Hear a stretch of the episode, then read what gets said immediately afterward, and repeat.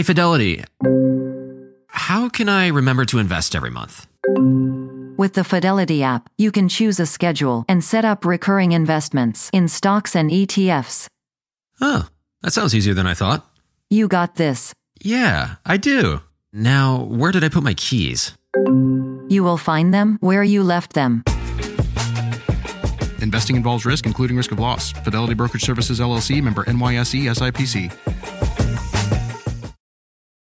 Are you tired of not being able to get a hold of anyone when you have questions about your credit card? Well, with 24 7 US based live customer service from Discover, everyone has the option to talk to a real person anytime, day or night. Yes, you heard that right. You can talk to a human on the Discover customer service team anytime. So the next time you have a question about your credit card, call 1 800 Discover to get the service you deserve. limitations apply. See terms at discover.com slash credit card.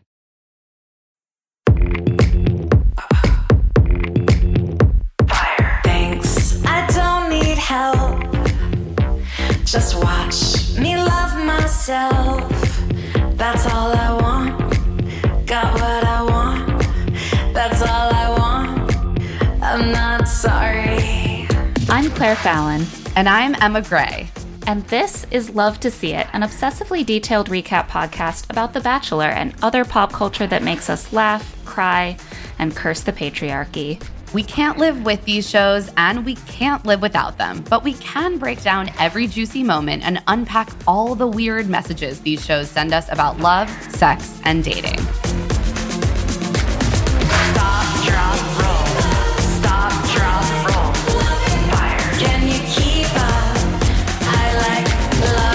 Welcome to Love to See It, a podcast about separating the girlfriends from the wives. A very important distinction. This Valentine's week, Clado puts his detective hat back on and tries to get to the bottom of some very big mysteries. Like, is Genevieve an actress? Because then she wouldn't be a wife.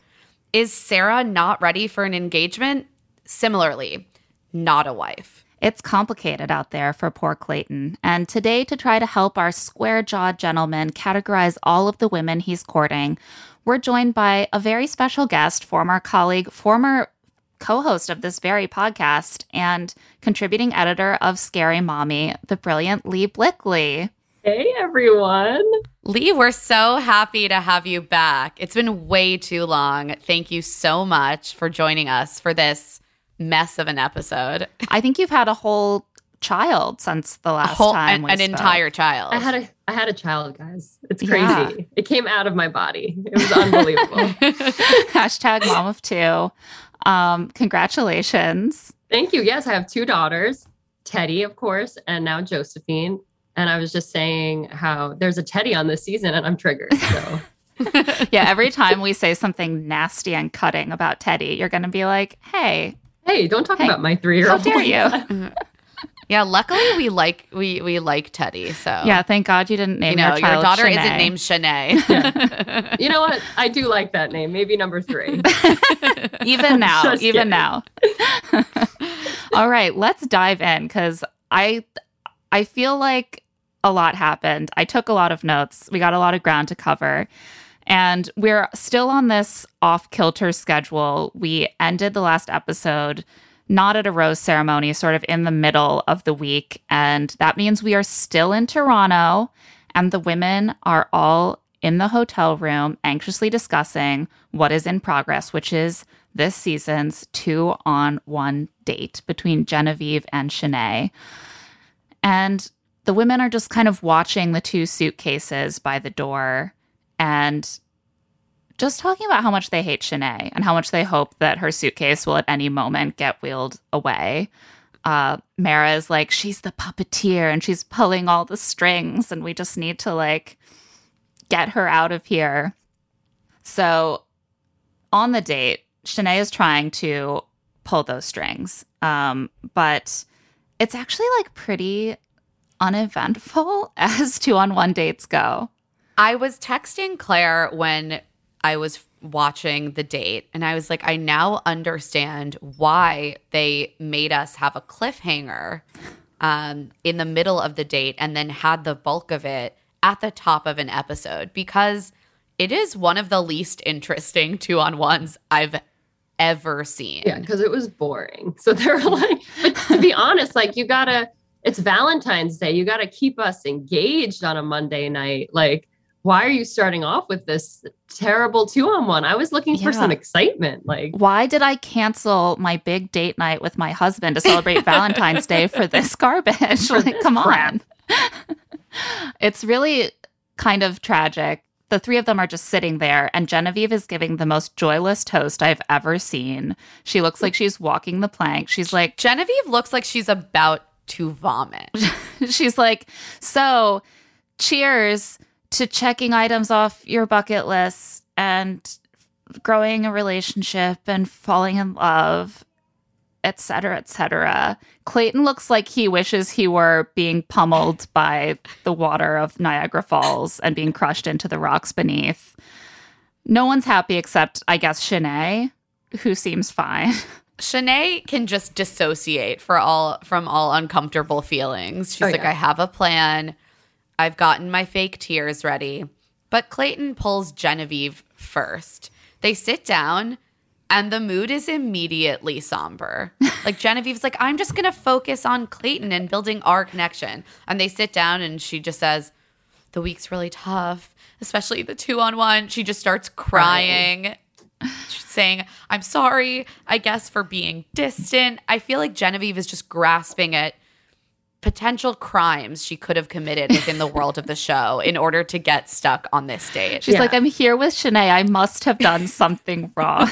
like, please tell She's me. like vulnerability. I'm I'm here. I'm vulnerable. I'll try harder. I'll do anything. Don't send me into the falls, please. please, why am I on this date? That was like her whole, that whole conversation was just like, why me? Why am I here Yeah. Shanae? the fact that everyone is so baffled by why Genevieve is there actually made me wonder in retrospect if they edited her into having a bigger role in the conflict than she mm. actually did. Because we did tend to see Genevieve stepping up to shout at Shanae and be like, You're the liar. Like, what are you talking about, Shanae? Like, no one believes you. But if it's the case that they just selected those clips of Genevieve and actually she was one of just everyone participating or Yeah. like seven other people, then I guess it would feel really bizarre that she got fingered for this. I guess it could have been anyone, any one of them. I would have liked Yeah. Mara, but yeah, that well Mara has her own two on one style. Yeah, to needed new villain. So we had to keep Exactly. They needed a secondary villain. Yeah.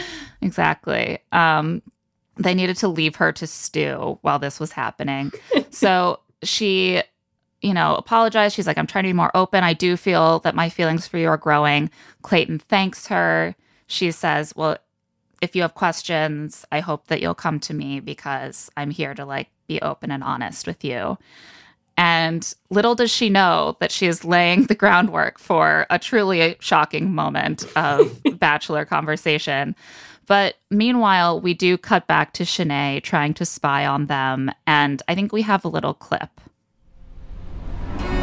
I don't know what Genevieve's plan is.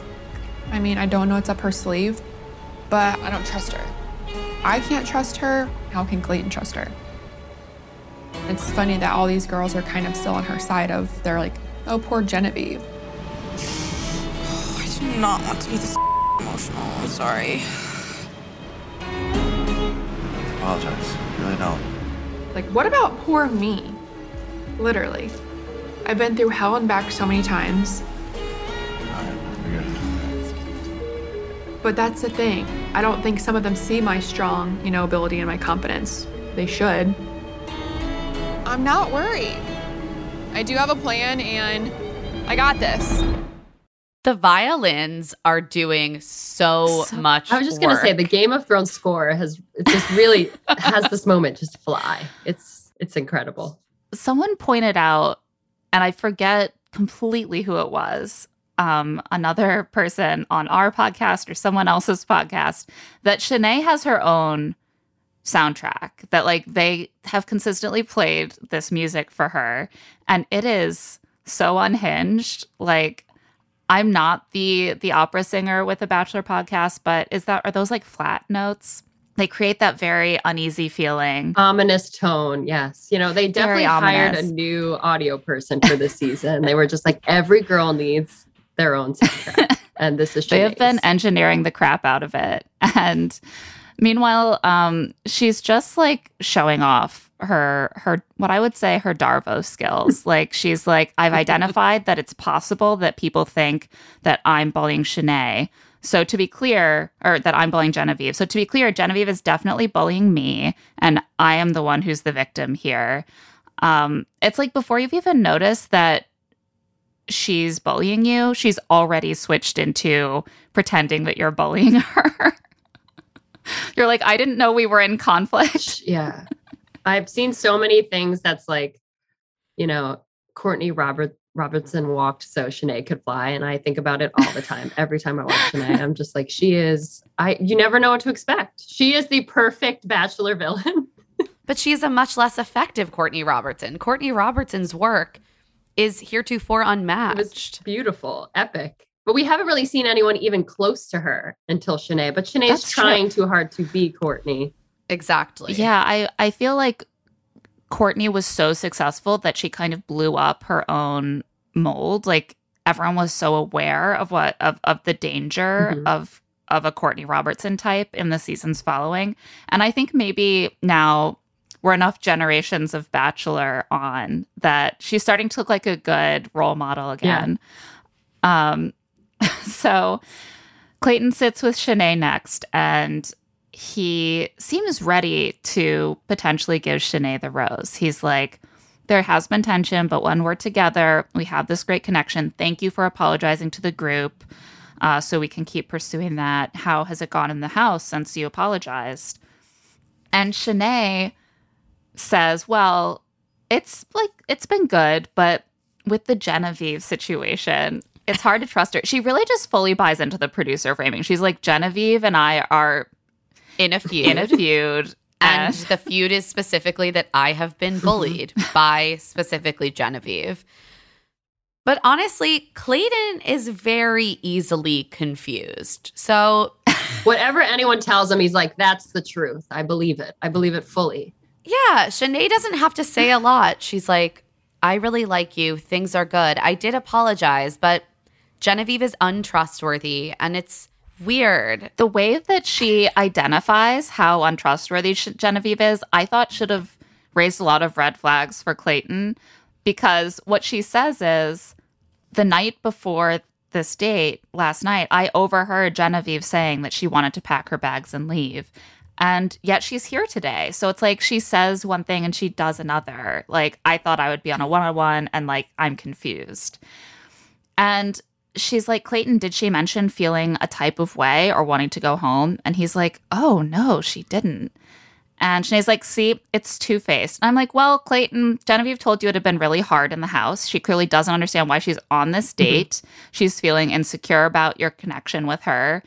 It's actually not surprising at all that she might, in an emotional moment, confide in a friend in the house that she, maybe she feels like there's no point in staying. Yeah, what's even the Yeah. point of of being here? A lot of the women say stuff like that. It's not weird. And Clayton's just like, oh my God, uh, that's super fake of Genevieve. I don't know. I didn't even think about that. how- And then Shanae pulls out the magic word actress. This is something you do not want to be labeled in Bachelor world. We saw how the fact that Greg took like two like acting classes once was completely weaponized against him.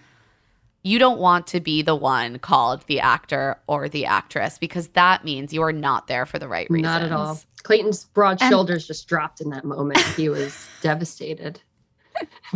He's like, no, she can't be the word an actress, on this show. Are you kidding me? He's like, oh, I. I can't hear the word actress. Not right now. I can't. I can't process that right now. I mean, uh, the fact that it was so similar to the Greg uh, incident was suspicious to me Mm. because there's no real evidence that Genevieve is an actress, except that it's clear that Shanae thinks that this will be the kill shot. And why would she think that? Probably because she is an actress. Katie went on after the final rose and was like, because she's seen it Yeah. work. yeah. She's seen it work. Shanae is a student was just gonna say she has show. studied the show. she knows. She's like picking out her little bag of Yeah. tricks. She's got that binder with all She hid her binder like a little bit better. a little bit better. Yeah. Maybe she was smart enough to memorize it and then eat it so it could never be found. And this is when she decides to pivot to romance. She's like, I've badmouthed Genevieve. That's locked in place. Time for me to get emotional and tell him that I feel a connection and butterflies with him. And in order to fall in love, you have to be open and vulnerable. And then she pauses. She takes a huge sigh. She makes this face like she's like very constipated, but like trying to be sort of cute at the same time. She like waggles her head back and forth. And finally, after like 10 minutes of trying, she squeezes out what she claims is a tear. It seems more like she just makes a crying voice, which is much easier to fake. a very classic fake tears move. Like anyone who's watched Real Housewives is familiar with with this tactic. Yeah, you just scrunch up your face and then you start talking Yeah, like you just like it's just scrunch up your really face and, hard. like this, and you're like, it's just been like really hard. If you if you do a little um wipe under the eye, it can really help. They don't even know there's no tears. They just assume. yeah. Exactly. Oh, but I just wiped it away just Yeah. now. oh, Like, what it's do gone already, but it was there. I didn't want to mess up my makeup. Um, and she's like, being single for five years, being in three shitty relationships. I've never been in love, and I'm 29 years old. And I was like, when did these relationships happen? That was my first thought. You're 29, you haven't been in a relationship in five years, but you had three serious relationships. So were we like 16? Were we 16 when we started these relationships? I was very like, anyway, just side note. there. Leigh was trying to map it out. yeah, I mean, she does strike me as someone who would have been in some High school, long term high school college. relationships, which I wasn't, but I have no resentment about that. Um, I mean, uh, and then they cut, of course, to her and her in the moment, like pumping her arms in the air and shouting, "Tears, tears, tears!" Hashtag tears.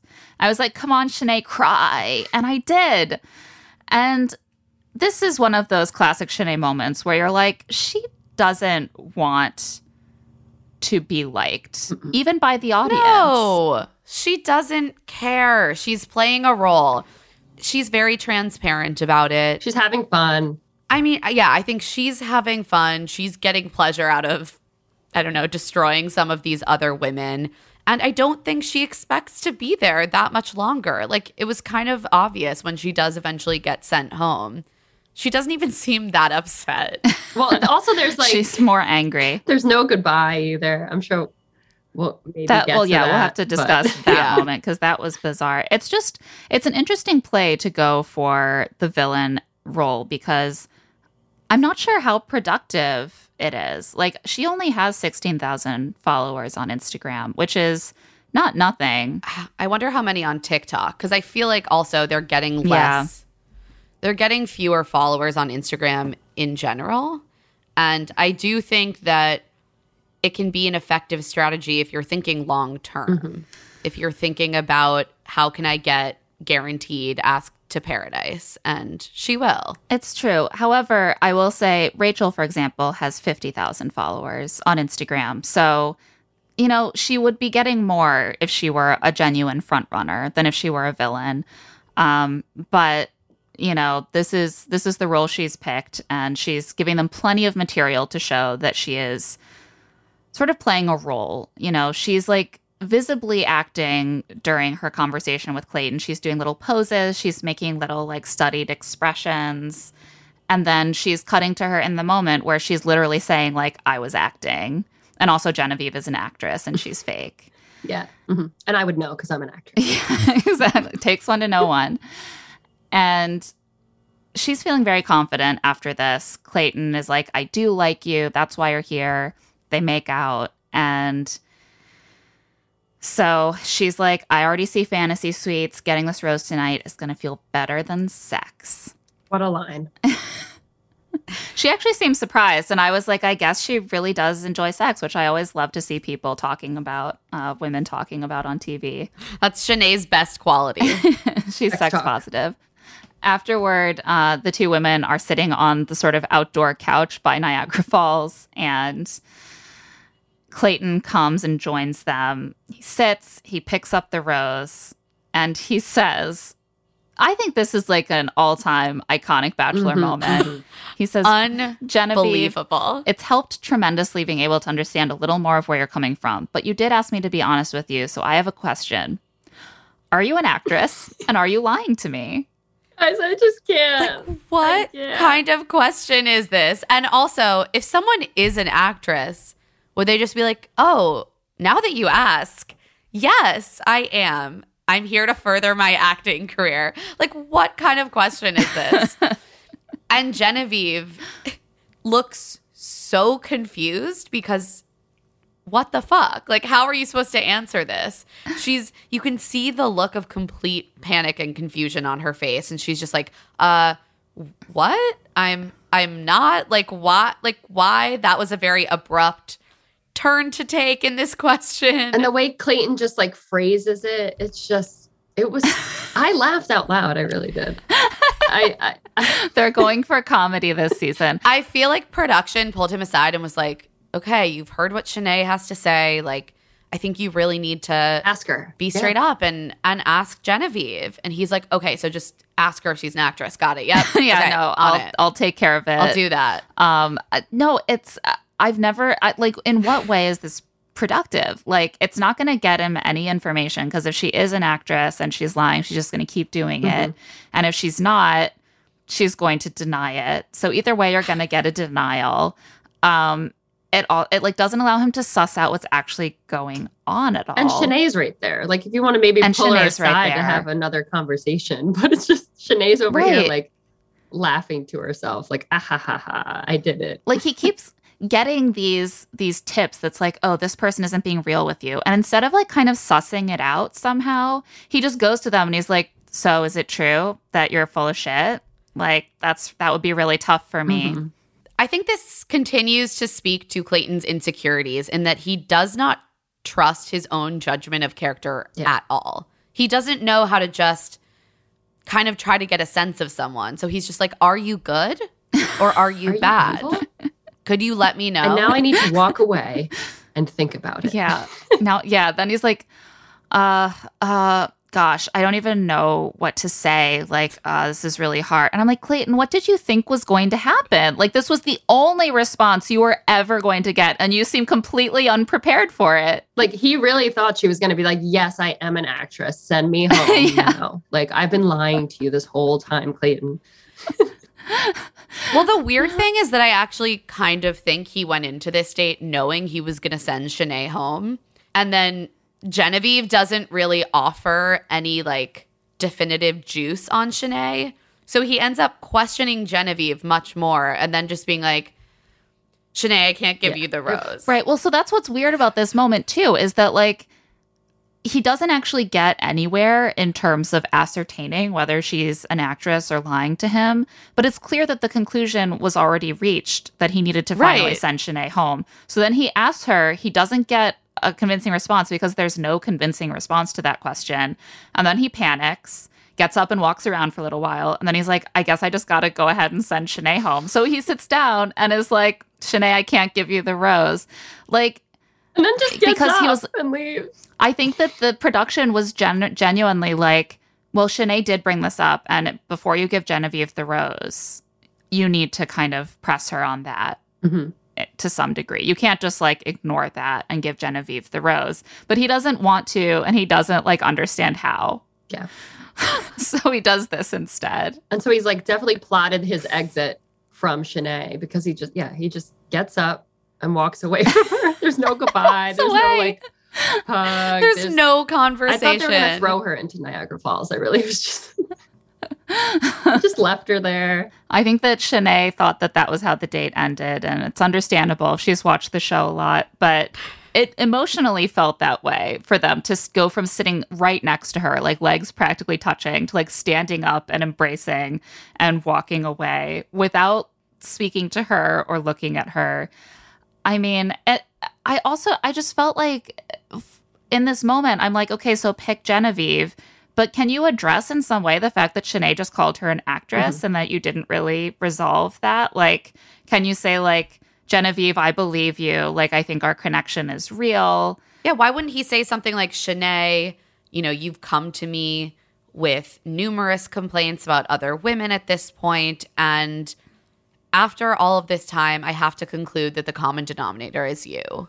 He has no ability to carry the narrative of this No, no, show. no. That is the problem. Like, there's no arc here. He just sort of has two disconnected conversations, asks a question, makes a decision, but you, you can't really see the narrative thread. No, but the producers love that because they want the women to be able to build that thread and just have the guy just kind of be like, okay, oh, I'll go I here. think they probably love it to an extent, but I also think that the show does benefit from having a lead that can be that connective tissue and that can participate in telling the story. I mean, I think it's a constant balance between do you want a lead who is super malleable and will do whatever you want, or do you want a lead who has enough like wherewithal to have some agency because they might be less willing to be controlled by you, but they they can create a a meaty center Mhm. to the season Right. that Clayton. It's true. You see the women constantly trying to weave together logic around what's going on and to like fill in that gap. And Clayton is just sitting there like, uh, well, I made the decision, I guess, and that's what happened. And now we push We ahead. keep going. and Oh my God. I love his little pep talks. oh, there were a lot this episode. It's like we're Um, pushing through, we're pushing Yeah, ahead. I heard you guys laughing for in the pushing elevator. through. Life is good. got the, those good those good pregame vibes.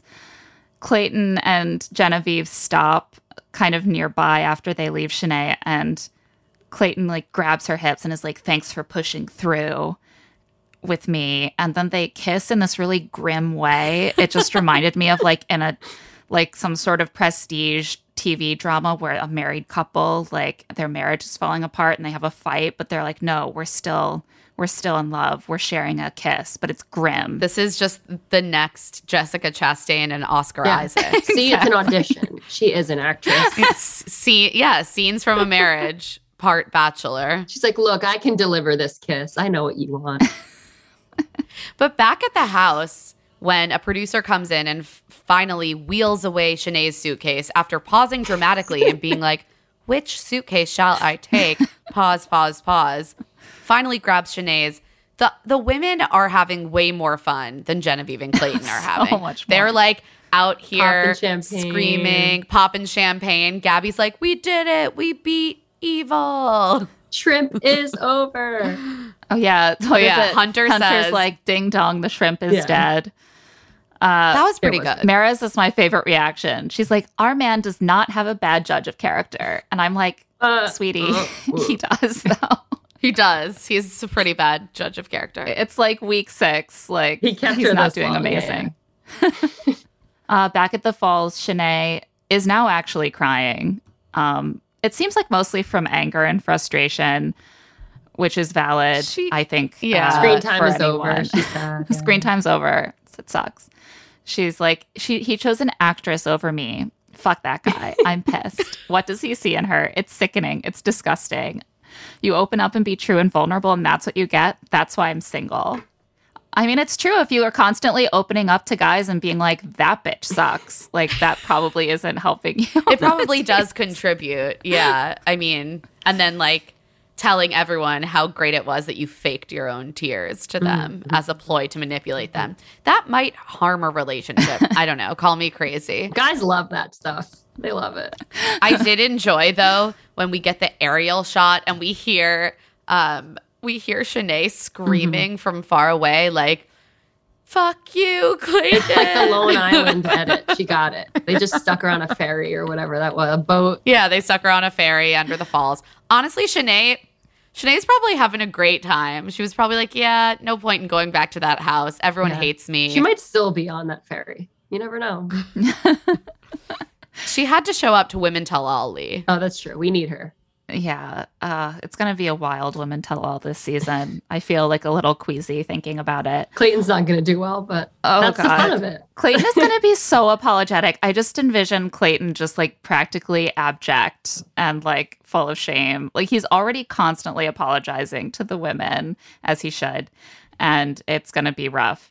Uh, now it's time for the cocktail party. I got very confused, but it is time now. At this very early point in the episode for a cocktail party and rose ceremony. And Clayton is just feeling this deep sense of relief from finally sending Shanae home. And he's like, now I can really fall in love. It's time. It's beginning. And the women are also just buoyant. They're like, we all like each other. We all are great. Just a bunch of great women hanging out, drinking drinks, Just laughing. and not having to deal with Shanae. I love when they're like laughing and he walks in and they just stop. They immediately say, Oh, hi. Good to see you. We're having the Oh, no, best you time got because Shanae's gone. Uh, and Clayton enters and he's like, Well, I'm now in a great mood with Shanae gone because now we can just push forward and be in a better position mentally. You know, you got to get in that like That game day headspace. Yeah, that killer mentality. And he jokes like, "Oh, I heard a lot of singing in the elevator on the way down, so it seems like you're all happy." And they all laugh. You heard us? Oh my God. He's like, "I'm a good coach. Like I'm nailing this. Locker room's happy." At this point, Sarah pops up and grabs him first. And this is where we get the continuation of the seeds that were planted of the Mara versus Sarah mm-hmm. feud. We get a reaction shot of Mara. She's starting to look stressed. Um, so Sarah and Clayton chat and they talk about Shanae a little bit and how he's happy that everyone is relieved. He finally made a good decision. Called the right play. called the right play. And Sarah is just really going for it. She's like, this is real life. It was always real life, but now it's really real. And let's just fast forward to hometowns. Yeah. And they make out furiously. Yeah, she's just she's like, I can't imagine him having this connection with anyone else. Like we're going so strong. Poor Sarah has not witnessed the whisper talk of Clayton and Oh, no. Rachel. Yeah, if she saw 30 seconds of Clayton with Rachel, she'd be like, I'm just gonna Yeah, leave. I'm done. Yeah, that's the problem. Everyone would Mhm. leave. everyone would leave. So his next sit down we see is with Rachel, and he's telling Rachel what they have is very, very special. They both agree that it's very. terrifying, but but terrifying in a good way. And then Rachel begins to whisper, which we all know is the prelude to passion. She whispers, "I really want to kiss you right now." I really want to. And they make out for a while, and then she whispers, "You have no idea how I'm feeling right now." And then he responds, I have somewhat of an idea because I'm feeling the same way. And then they they make out some more they make out with this very like rolling movement like they're on a boat Yeah. or something Then they start laying down. they start laying down Where are in front of the fire. They're whispering, they're laying down. Very Hannah and like Tyler. Like, I don't know. oh yeah um i always feel like rachel is playing the persona of the love interest in like an old romantic movie Yes. because she's so Oh, like that's real. poised and so perfectly seductive And she's the pilot, right? in her yeah Mhm. Yes. Yeah. I mean, she's got it all. Yeah, she she's really she's seductive, she's beautiful, she's a pilot, the full package. Finally, it's Mara's turn for a little conversation and she has something planned for him. She has some poutine because she loves to feed people and they're in Canada and so poutine is what's available. And it's delicious. I so I hear um I haven't been to Canada since I was like a small child. A little fun fact about me. And she pours the gravy, she feeds him a bite with the fork, and immediately Serene walks in. Production has sensed weakness in Mara and they have decided we are going to fully unravel her.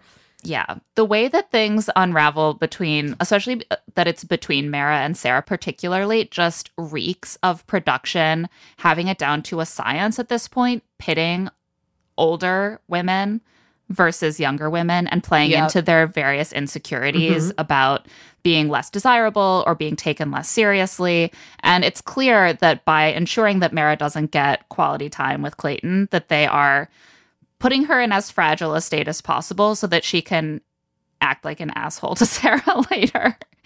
and Oh yeah.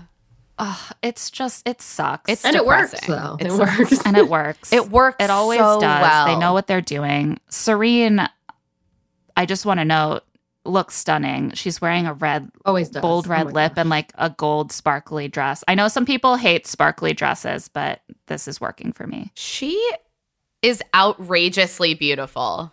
I feel like Serene wears a lot of things that would look absolutely ridiculous on me, for example, but she looks Stunning. Yeah. Stunning. She is an Oscar statuette, and I mean that in the best of Yeah, ways. I immediately was like, I should maybe wear a red lip and gold sparkles. what a great idea! Let me try it out. Instead, I'm wearing a very dirty sweatsuit and I haven't washed my hair in a week. I don't know, Claire. I'm getting a nice visual of you with your hair curled and a gold sparkly dress and your signature red lip, and I think it could work. Maybe next week, toss that on for the podcast recording. Yeah, maybe when my children are all adults. um, Mara is like, damn, that was hella quick. And it was. but this is uh, indicative of the fact that Mara is losing her capacity to kind of take these things in stride and keep the front on that you kind of need to keep up so that the lead doesn't associate you with unhappiness. Like, you need to be able to be like, oh man, I want to talk to him longer, but like, that's fine, girl. Like, you Whatever. do you. Like, I'll catch you later, Clayton. She's losing that. Mhm. She's completely losing it. And it is that time in the season, mid season, where you really start to become aware of the fact that he likes other people better than you if you're someone like Mara. Like, you're not getting the time with him. He's not really investing, he's not trying to have a one on one date with you. And so, if you are someone who is anxious or insecure, which so many of us are, you can just completely unravel. Yeah. I think we have a clip of what happens after Mara leaves and like immediately bursts into tears. What was that, a total of three whole minutes? Are you kidding me? I'm a grown ass woman. I know what I have to offer, and I know who I am, and I came here to find love. When you're set up for failure, you're gonna fail, you know? She's not wrong. That's the thing. She's Yeah. actually being very honest in that moment. Like you could tell she she wants all those things and she is set up for failure. Kind of She is. It's the show. Yeah. And like Marlena sits down with her and tries to comfort her and be like, no, you're not going to fail. And Mara's like, I am. I knew it from the day I got here. Like, she's basically just like, there's no point. And this is part of how I think that the age is really used against women on this show is that it's one thing to come in for an, adve- an adventure and to just enjoy the ride when you're 24 and you're going to get some cool Instagram followers and maybe you fall in love. And plenty of 24 year olds have fallen in love and ended up in relationships on this show. It doesn't mean that they can't be genuinely interested in that, but it does mean that, like, if it doesn't work out, you haven't really lost that much. But when you're 32 and you're actually freaking out about finding someone and getting married, you might have actually viewed this show as a shortcut, as a way to like find your starter husband, family without having to be on the dating scene forever and play it chill. And instead, your time is being wasted and you're being kept there and being told that you're a serious contender. But, But you know. but you know. I think also when you're in your 30s, you are acutely aware of when something's working or when it's not. Not that you mm-hmm. can't be aware when you're in your early 20s, but I think once you've dated for an extensive period of time, you just get quicker at you identifying that. And so I think it's harder. Yeah, it's harder to buy into the delusion that something is going somewhere when it's very obviously not. And so Mara's in this tough position where she doesn't want to just give up and leave because that's never really a good move. On the other hand, she knows it's just a matter of time before she Yeah. flames out and is kicked off. I mean, I think that she has a bit of sunk cost fallacy going too, because she's like, I came all this way. I really want to get married. Clayton seems like he'll be a perfectly fine husband. Like, what if I just stick with it a little bit longer and maybe I'll get that one on one and it will turn out that we have this amazing connection? Like, I don't want to just give up. But she has, at the same time, as you're saying, this sinking sense that it's not going to happen. And so she's really being just like psychologically tormented by being in that space where you're like, do I pull out? Yeah. Or if I pull out, will I be pulling out right before I was about to get the big prize? Exactly. It, it's hard to watch, and we're going to take a quick break to recover, and we'll be back with the rose ceremony. Can you keep up? I like love it.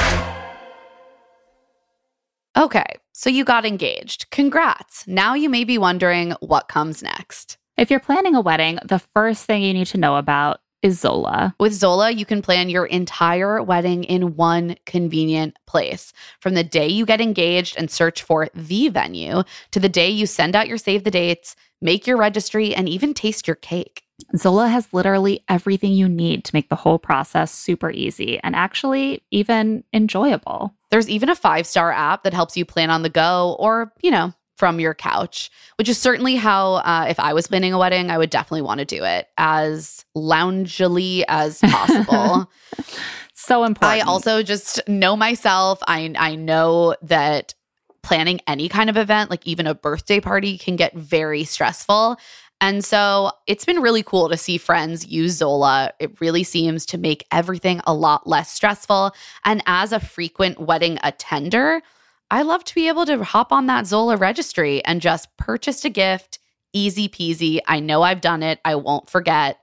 Thank you, Zola. Yeah, everything's all in the same place. It's perfect. Start planning at Zola.com. That's Z O L A.com. The weather's getting warmer, so it's time to say goodbye to jackets and sweaters and hello to shorts and tees. Oh, I'm so happy the weather is finally turning. If you, like me, have been wanting to update your wardrobe for the long haul without, you know, spending a fortune, then Quince is for you. You can build up a lineup of timeless pieces that will keep you looking effortlessly chic year after year. Like premium European linen dresses, blouses, and shorts from $30, washable silk tops timeless 14 karat gold jewelry, and so much more. And the best part all Quince items are priced 50 to 80% less than similar brands. By partnering directly with top factories, Quince cuts out the cost of the middleman and passes those savings right on to you. And Quince only works with factories that use safe, ethical, and responsible manufacturing practices, as well as premium fabrics and finishes. I love Quince for all these staples. I mean, linen is my favorite summer fabric. They have so many amazing linen staples.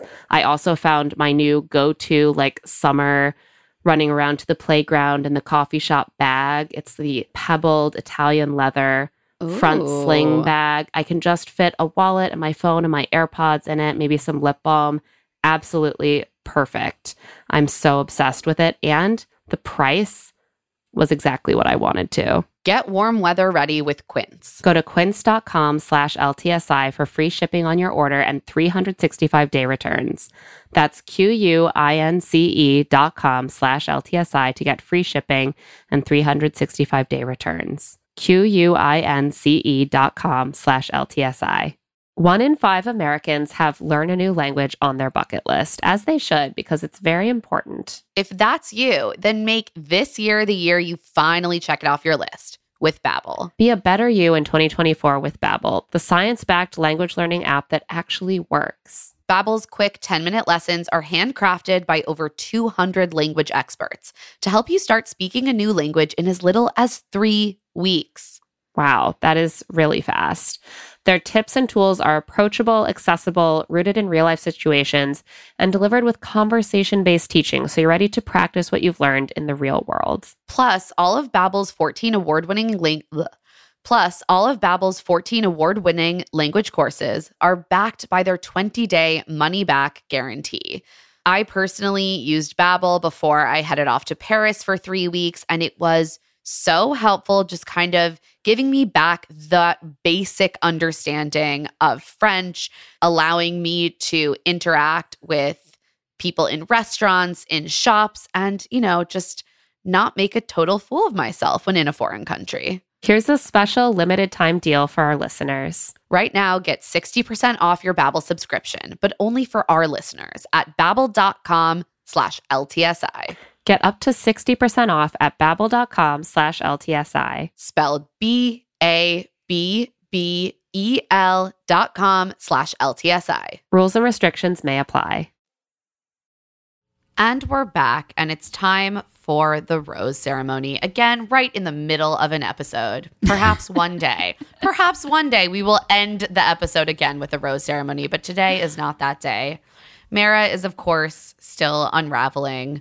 She's annoyed by some of the women who, you know, are so sure of themselves. And she's like, I wish I could be there, but, quote, I'm just a realist. Yeah, she keeps talking about how like, oh, I'm this independent, passionate woman who loves hard. I hope he can see that. Like, I'm a catch, and I, I, this is where we really get in. Like, we're getting into the part of the season where it's less almost about the drama between the women, and it's it's getting to the part where we see women just falling apart mm-hmm. because they're trying to sell themselves to this like mediocre dude. This meathead. I'm just like, maybe he can't see it. It's like, fuck that guy. yeah, like, move on.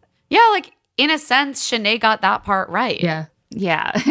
Like if someone doesn't want to be with you, You would think like Mara would just, yeah, leave or be like, this isn't working. But again, like Claire was saying, it's like you get wrapped up in the process and you're like, I have to stick it out. like I might get my one on one. in this moment, Mhm. I relate to Mara because I could totally see myself completely unraveling, feeling so insecure, being easily manipulated by production who knows my age, my history, et cetera, et cetera, but also not wanting to just give up. And like everyone around you is telling you, he really likes why you. why would you Mhm. give up? He really likes you. This, you know, don't Be like patient. don't just yeah, be patient. Don't just waste your time. You came all the way here, see it through.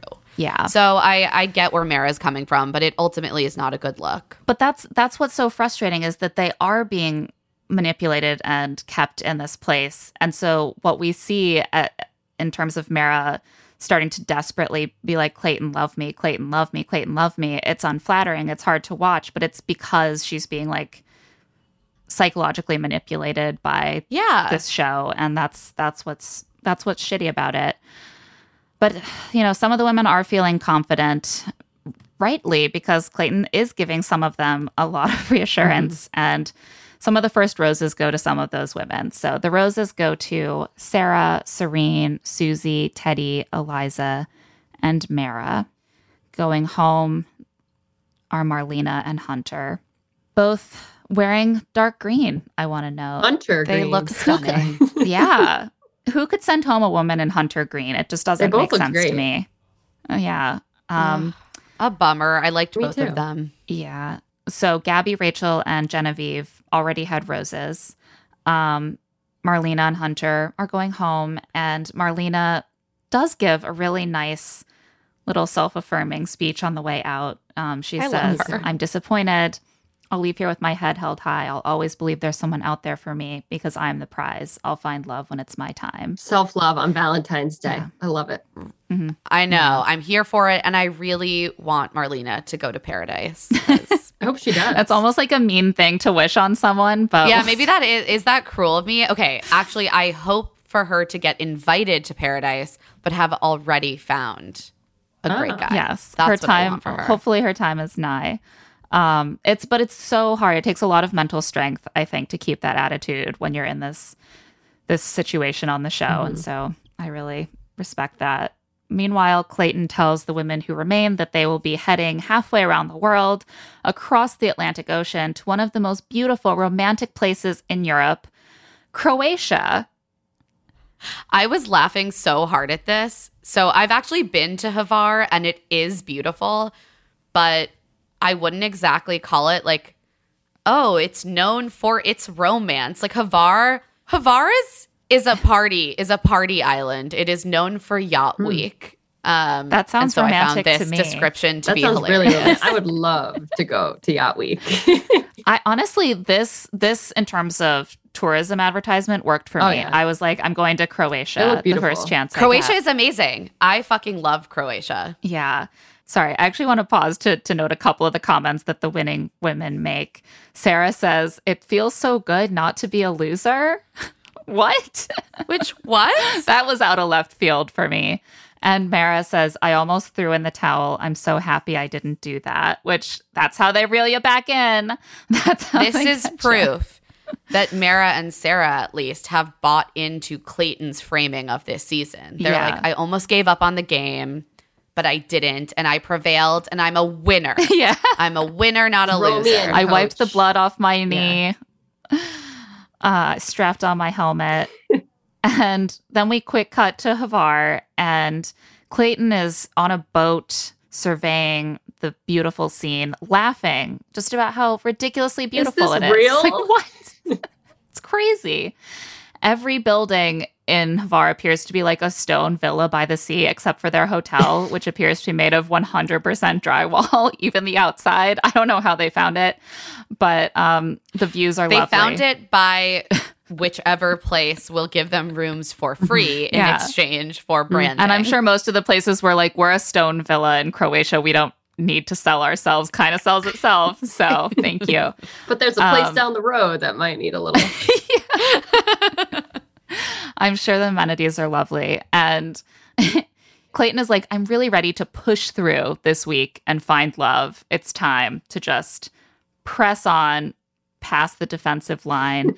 and he meets the women while they're out having drinks in town at a sort of outdoor bar. Which looks so fun. Like I would, I'd be totally great. fine with oh that my god! Do you guys know how long it's been since I've been on vacation having a drink at an outdoor bar? I really want that Yeah, for with you, some Claire. Girlfriends. too. Yeah, Nothing better. I feel hopefully. you, Claire. Let's go. Okay, maybe the 3 of us, maybe the 3 of us should go to Croatia. I'm I'm gonna come out of this taping and be like, Greg, thanks for watching our son during this taping. I'm leaving for I have- Croatia now in an hour. and I will see you in a week. Uh, so he ha- he tells them that he will be whisking someone away on a one on one, and that person is Teddi, finally getting her one on one that has been long anticipated. And Mara is not super happy for Teddi because her one on one has also been long anticipated. And Sarah's like, Well, I'm happy for Teddi. And Mara says, Yeah, of course, but it's bittersweet. I'd love to get that time with him. And Sarah says, But obviously, it's getting more serious for him. He's probably diving a little deeper. Mm, yeah, not the best thing. Was that actually a response to what Mara Yeah. said? Because it really sounds like she's saying, like, he's not going to waste a one on one on you Yeah. now. I have a feeling most of the time they kind of force most of the group to respond. And so I think that they just clipped Yeah. only the things that Mara and Sarah said here to make it seem like they're making digs at each other, which I, I actually doubt was happening. It just seems like really out of context, even if Sarah was being. Yeah, it didn't rude. really Yeah. make sense. I think the editing there Uh, was just not great. Or maybe Sarah did respond that heavy. way. It didn't make sense. Who knows? Well, we need to see the full tape. Mara at this point is spiraling deeper and deeper in her in the moment. She makes a little jab that some of the women are more girlfriend material. Presumably, she means like more girlfriend material than wife material. Than wife. Right. And She's a wifey. God. I hate this framing so much. Meanwhile, a sudden thunderstorm is opening up over Hvar. Um, and Mara's like, That's me. That's how I feel. I'm making the thunderstorm, and I'm not joking. These women all want us to be afraid of them. They're stepping into their power. They're like, I want I wish to inspire fear. Teddi's date is kind of barely happens. I wrote like three lines. I usually have like half a page. All I remember is I wrote down like they're they're walking the streets with ice cream in the rain, and they both Mhm. said, "Isn't it? Don't you love eating ice cream in the rain?" And I was like, I can't remember the last time. Is that was a outside thing? Well, it's ice funny. cream in the rain. I think what Teddi actually says is, I love eating ice cream in the rain. I just remembered that. Yeah, it was just. I just remembered. I had forgotten, and now I've recalled Clayton's it like, "Yeah, just in yeah, time. Yeah, to do too." it. yeah, totally. No, it's. I will it's great. say that Croatia has incredible ice cream, and it is a country very into ice cream, which is something I loved about it when I was there. You can tell it's quality ice cream because they did not let Clayton scoop that. Yeah, They were like, I'm sorry. yeah, they were Six like, Flags let the professionals experience is not handle cutting it. it. This is making me more into our trip. Like, let's just get it going. Yep, ice cream, fruity ice cream and outdoor cocktails. Yep. drinks. Oh my god. Uh Teddi, I have to say, like, her energy with him when they first met was really confident. And as she's waited for this date, she's clearly been losing her chill a little bit. Mhm. And I sense that their their vibe to me seemed a little dampened. Like she didn't seem confident. They seemed more disconnected. Like I think at the beginning there was really an ease and a, a playful, sexy flirtation. yeah. And then, you know, and we've seen Teddi even say that she's someone who needs a lot of affirmation, which I relate to. And I think he's just been distracted away Yeah. from Yeah. her. And he's like, "What if I wait to even give you a one-on-one date until the season is two-thirds of the way over. Is that the kind of validation you're looking for? Yeah, because the more she's seeing Um, like other relationships kind of blossom, and she's just kind of been sitting around since she got the first impression rose, you can tell it's a little diminished. Their vibe is not as Yeah. potent. she doesn't have uh, and i wouldn't either that kind of like confidence anymore that's like i can still be really flirtatious and outgoing with this guy even though he hasn't shown a lot of interest in me she's like well he hasn't been that into me so it feels weird Yeah. to like And then she's like, I got But- a bombshell to drop too. So yeah This could go either it- way. she's she's nervous so they head to the night date that's going to be the the core of this date um on tv because she has a big a big thing to tell clayton which we already know as the audience a little bit of dramatic irony. Teddi needs to tell him that she is a virgin. And they sit and clayton says thank you for being patient with me after that first impression rose. And she says well i have been antsy about it partly because i have something to tell you. And he's like i'm all ears. And she's like so i'm a virgin my mom had a baby in high school and she expected me to not make that mistake. There was a lot of pressure on me to to not have a, a kid at, as a teenager. But recently i've realized you know i'm a sexual person and that's okay. Like i don't want to make choices out of that kind of pressure. So i no longer want to wait until marriage but i do want to wait to be in love. I've waited this long. And clayton looks deeply confused which isn't really unusual for him i think we have a clip of what he finally manages to say in response Um, well, I mean, yeah, no, I honestly, like, well, I mean, for one, I mean, I don't, I don't know, like, if, for what it is, I mean, I, I would have never known. I mean, I feel like there's like that attraction. Yeah. For me, more so, that's just like that thought's like, okay, like, do I see it? Yes, I see the physical attraction, like the tension, like, that's all there, that's great. Mm-hmm. But I hope you knew that, like, again, it's more about the connection that we have emotionally. But you just kind of mentioned, said, like, you're mm. not necessarily waiting until marriage, but you're waiting until you fall in love. Mm. Have you been in love since that point? Okay so okay, well, first a lot of of, all, things to unpack oh my here. god, it sounds so much worse just listening to it. Oh my god. I know, I know. It's even worse than than the first time watching. Hearing the clip, it's like, oh, he didn't know where he was going. So the, he didn't. That sentence was an out of control car, like headed down an alley. He, first of all, seems to really think that you should be able to tell that someone is a virgin by looking at them, and he's like really surprised that that's Yeah. not the Guess case. Guess what, Clado? That is not a thing. You don't actually have to like wear a you know V around your neck. Virgins have no sex appeal. Like no, No, that's the yes. none.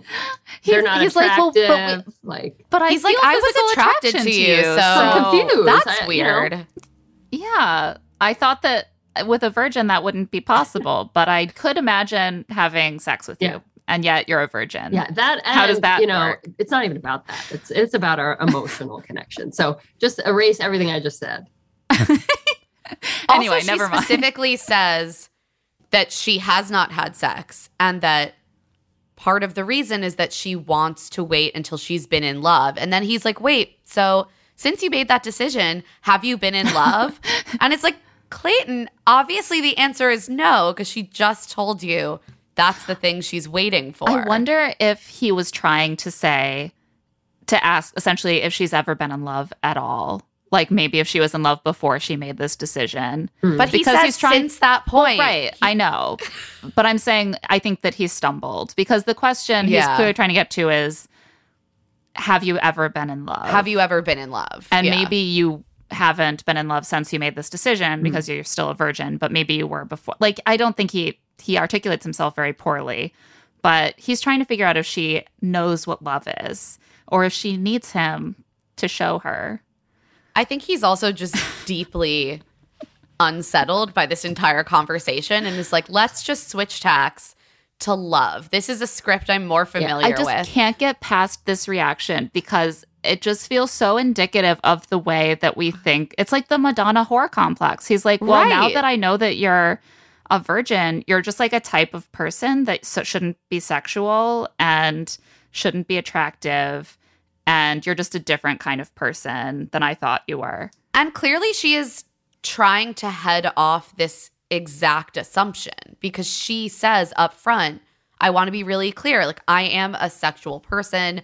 I'm, I don't feel bad about that. This came from a very specific place of family pressure and fear. And I've now, I now have a healthier relationship with my sexuality. And that's something I want to explore. And he's like, wait, but sexual person? I don't know. If you're a virgin, that seems can't- yeah. confusing. I couldn't Yeah. tell. Hmm. It's just a terrible way to respond to someone telling you that about themselves. Yeah. And she's, you know, she's saying it's not, I'm like, I'm waiting till marriage. I'm waiting to like love or to have that feeling with someone. She's also only like 24. Yeah, she's young. I too was a 24 year old virgin, and it's true. I can't have sex. It's not part You're of. not I sexy, just, you know, some of us are made different. You know, um, and Teddi says she has never been in love. She's always held back because she's afraid of getting hurt. And he says that he wants to, quote, make sure you're fully vulnerable. I hope that's where we're at in the journey. Oh my God. Just he's just like, where are we at in the bachelor journey? I had us down on the checklist, down at fully vulnerable. And if we're not hitting those benchmarks, then like I don't see this progressing. We're, we're taking a step backwards now, you know? He's like, I want to make sure that you're not protecting yourself whatsoever. And she says she's been trying to keep her walls down for him. And then he asks, if you've never been in love, how will you know what it looks like? And she's like, I think I'll feel like safe and protected and I'll feel trust. Her, and her I answer feel is that great. with you. And he's, he's like stumped by that. He's like, oh, wow, she does know like- what love is, even though she hasn't been in love. That's amazing. You have to be in love to know how it's supposed to feel. I, I can definitely understand the anxiety about proposing to someone who has never been in love before. Yeah. But uh, what's weird is that Clayton seems both scared of it, but also like really turned on by hmm. it. He's like, it is so exciting to know I could be the first person she falls in love with. I could be the first of many things. It could be very special, but it carries a lot of weight. He's like, you love to be the first guy, but you know, do you want to be the guy who deflowers her in the fantasy suite and then dumps her on national TV? You know, maybe not. It seems like he does a lot in the fantasy suites with a lot of girls. So let's hope Teddi is not in that. I suspect. I, I just pray for I him. suspect that this is sort of sealing Teddi's fate of not being in that final three, which I have suspected for a while she wouldn't be. Yeah, she, she's now in like the position of like a single mom where it's like, if Yeah. I suspect it's not her, I gotta send her home I gotta before just things get send her real. home. He tells her that he wants her to feel physically and emotionally safe because that's what he wants to provide amongst many other things. And he offers her the rose. He's like, "Don't worry, that's not all." bad Here's with words. rose. This guy, he's really bad with words. That's part of the full husband package that he strives to ensure is available to all comers. You know, physical safety, emotional safety, and like a bunch Yeah. of other shit. Yeah. They make out, and Teddi is thrilled. She's like, I've never felt this way. And back at the hotel, the women are waiting for that group date card and hoping for the one on one. Of course, Susie is like, I'd like the one on one. Um, She hasn't had one since the first week. The very first one on one was Susie. And Serene says, Well, it probably won't go to someone who's already had one at this point. Foreshadowing. Foreshadowing. The group date card arrives. Serene, Rachel, Susie, Gabby, Eliza, Genevieve, Mara. It's an honor to fall in love with you. There is palpable tension because, of course, this means that Sarah is the only person not on the date card. She has already had a one on one, and now she is feeling the wrath of Mara. Mhm. She knows it, even though Mara is trying to really keep it to herself and be Sarah seems graceful. physically uncomfortable in this moment. She seems to sense that this is going to make the other women feel bad. She doesn't want to appear too excited. It's a rough position to be in, It is honestly. hard. Yeah. And she's like, it's awkward to hear find it out uh, in front of these women, some of them might never get one, which is true. But I can see why the way that she has of phrasing things might like grate a little bit at times. Poor Mara. She's just like, you're not getting one. He does not care about you this Yeah. whole episode, pretty Poor much. Mara. She's like, in her in the moment, she's like, it's hard to be hopeful at this point. He's literally going for the youngest girl in the house who I couldn't imagine is actually ready to get engaged. And to that, I just have to say, Mara, a lot of 23 year olds do get engaged and get married. And that's just life, man. Mhm. That's life. Uh, She's just grasping at straws Yeah, at this point. she she's feeling insecure, understandably. And she's like, wait, that person Yeah. who is so far from my life experience. It's like, possible that she has reasons to think that Sarah genuinely doesn't want to be married at this point in her life. But I think that there is m- at least a strong sense of like, it's my turn. Like, Sarah has plenty of time. Oh, yeah. And like, this is my turn. Well, I think that all of the women on the show, and I understand this instinct, want to believe that there is some sort of there that there are a set of rules and that like if they are deserving enough of something that eventually it will come to them. It's similar to what we saw Marlena kind of expressing. She's like I I performed really well on these group date challenges and that I never got a rose. Mara's like I've stuck it out this far. I and I haven't gotten a one-on-one, so it's my turn. I Mhm. deserve it. And the truth is, it just really comes down to who Clayton it's likes. connection. And he Yeah. doesn't like Mara as much as he likes some of these other women. Yeah. The group date takes place in a sort of medieval courtyard where they come upon two knights dueling with swords. One of the knights, Katerina, explains to them that for centuries, Croatian women have, quote, stood shoulder to shoulder with men, fighting for virtues such as honor, bravery, and purity of heart. Most importantly, Mhm. that means that they will be engaging in some quote unquote quests, which I thought was more about, you know, kind of going out into the great world and trying to find a dragon or something. But in this case, it's like pushing each other around with shields and eating fish eyes. And so they start by choosing the most fashion forward knight gear possible and putting together some looks. Mhm. A lot of like leather Fur. skirts and shoulder pads. Faux fur, I'm hoping. Uh, and then they start with a physical strength challenge where they have to sort of push each other out of the circle with their shields. Uh, Susie makes some sort of weird, intense comments about how there's a savage within her, which I, yeah. Susie's really trying. Susie, I mean, Susie practices martial arts, so it doesn't actually surprise me that she is good at pushing someone Good out of the circle with her shield, which yeah, she is. she's kind of like, people look at me and don't think I'm that strong, but I'll beat the shit Yeah. out of you. Yeah. Savage. Yellowjackets, you know? That she's just, she definitely watched it. I could see Susie on, in Yellowjackets. I could see I could see Susie fitting right in. Actually, same. That's a great call.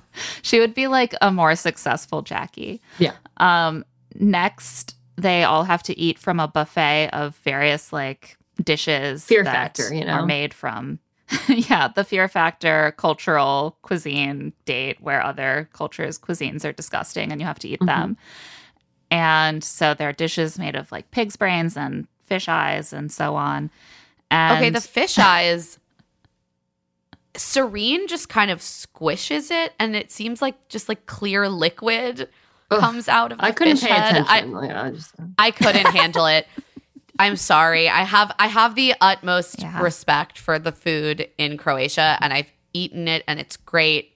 This seemed tough to stomach and I I sort of respected Gabby being like, "Yeah, I'm going to give up on this challenge," but she didn't make like a big deal of it. She just was sort of like, "This is where I bow out." Gabby's like, I'm doing fine. Like, I have my one on one. I don't need to do this.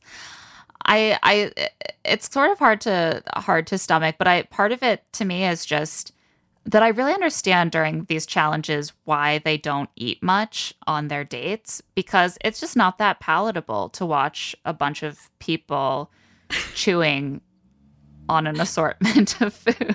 And we saw this in season one when they did used to film Mm-hmm. Yeah. eating. It's like hard on the sound and it's not particularly visually interesting. I'm like, do you really want to eat like cheese that's been out for 10 hours, just like melting onto the Oh, plate? do you not keep to, your cheese on the counter? next to some prosciutto? Like, just the pr- charcuterie board that you keep out all day. Mhm. Uh, finally, they have to kneel and tell Clayton their feelings and what they're fighting for. And they all sort of kneel and are like, Wow, Clayton, since I first met you, it's been so real between us, but it's also difficult. But I want to be your wife at the end. And Mara's like, This is this is bullshit. I need some competition. These are the worst declarations ever. And of They really course, are, though. Mara, Mara, they are.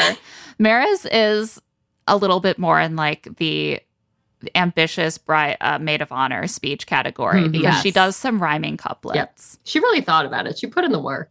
Oh yeah, and she memorized Mm. it. She ends by boasting that she cooks, she cleans, she's great in bed. Come on, Clayton, use your head. The other women seem seem to love this.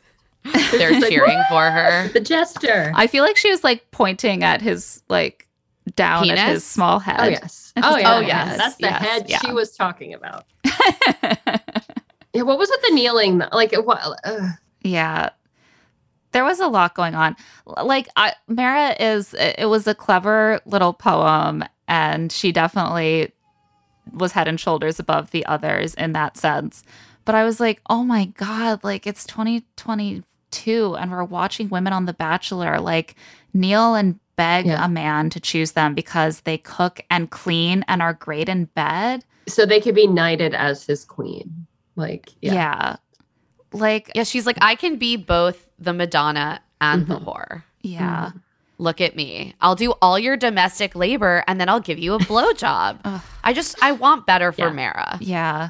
It's grim. Like you don't want the husband that you had to win by convincing him that you do all the cooking and cleaning and give sex on demand because then you have to do that shit forever and he will just lie around and play video And games And you will regret it, like, girl. You will regret it. Oh my god.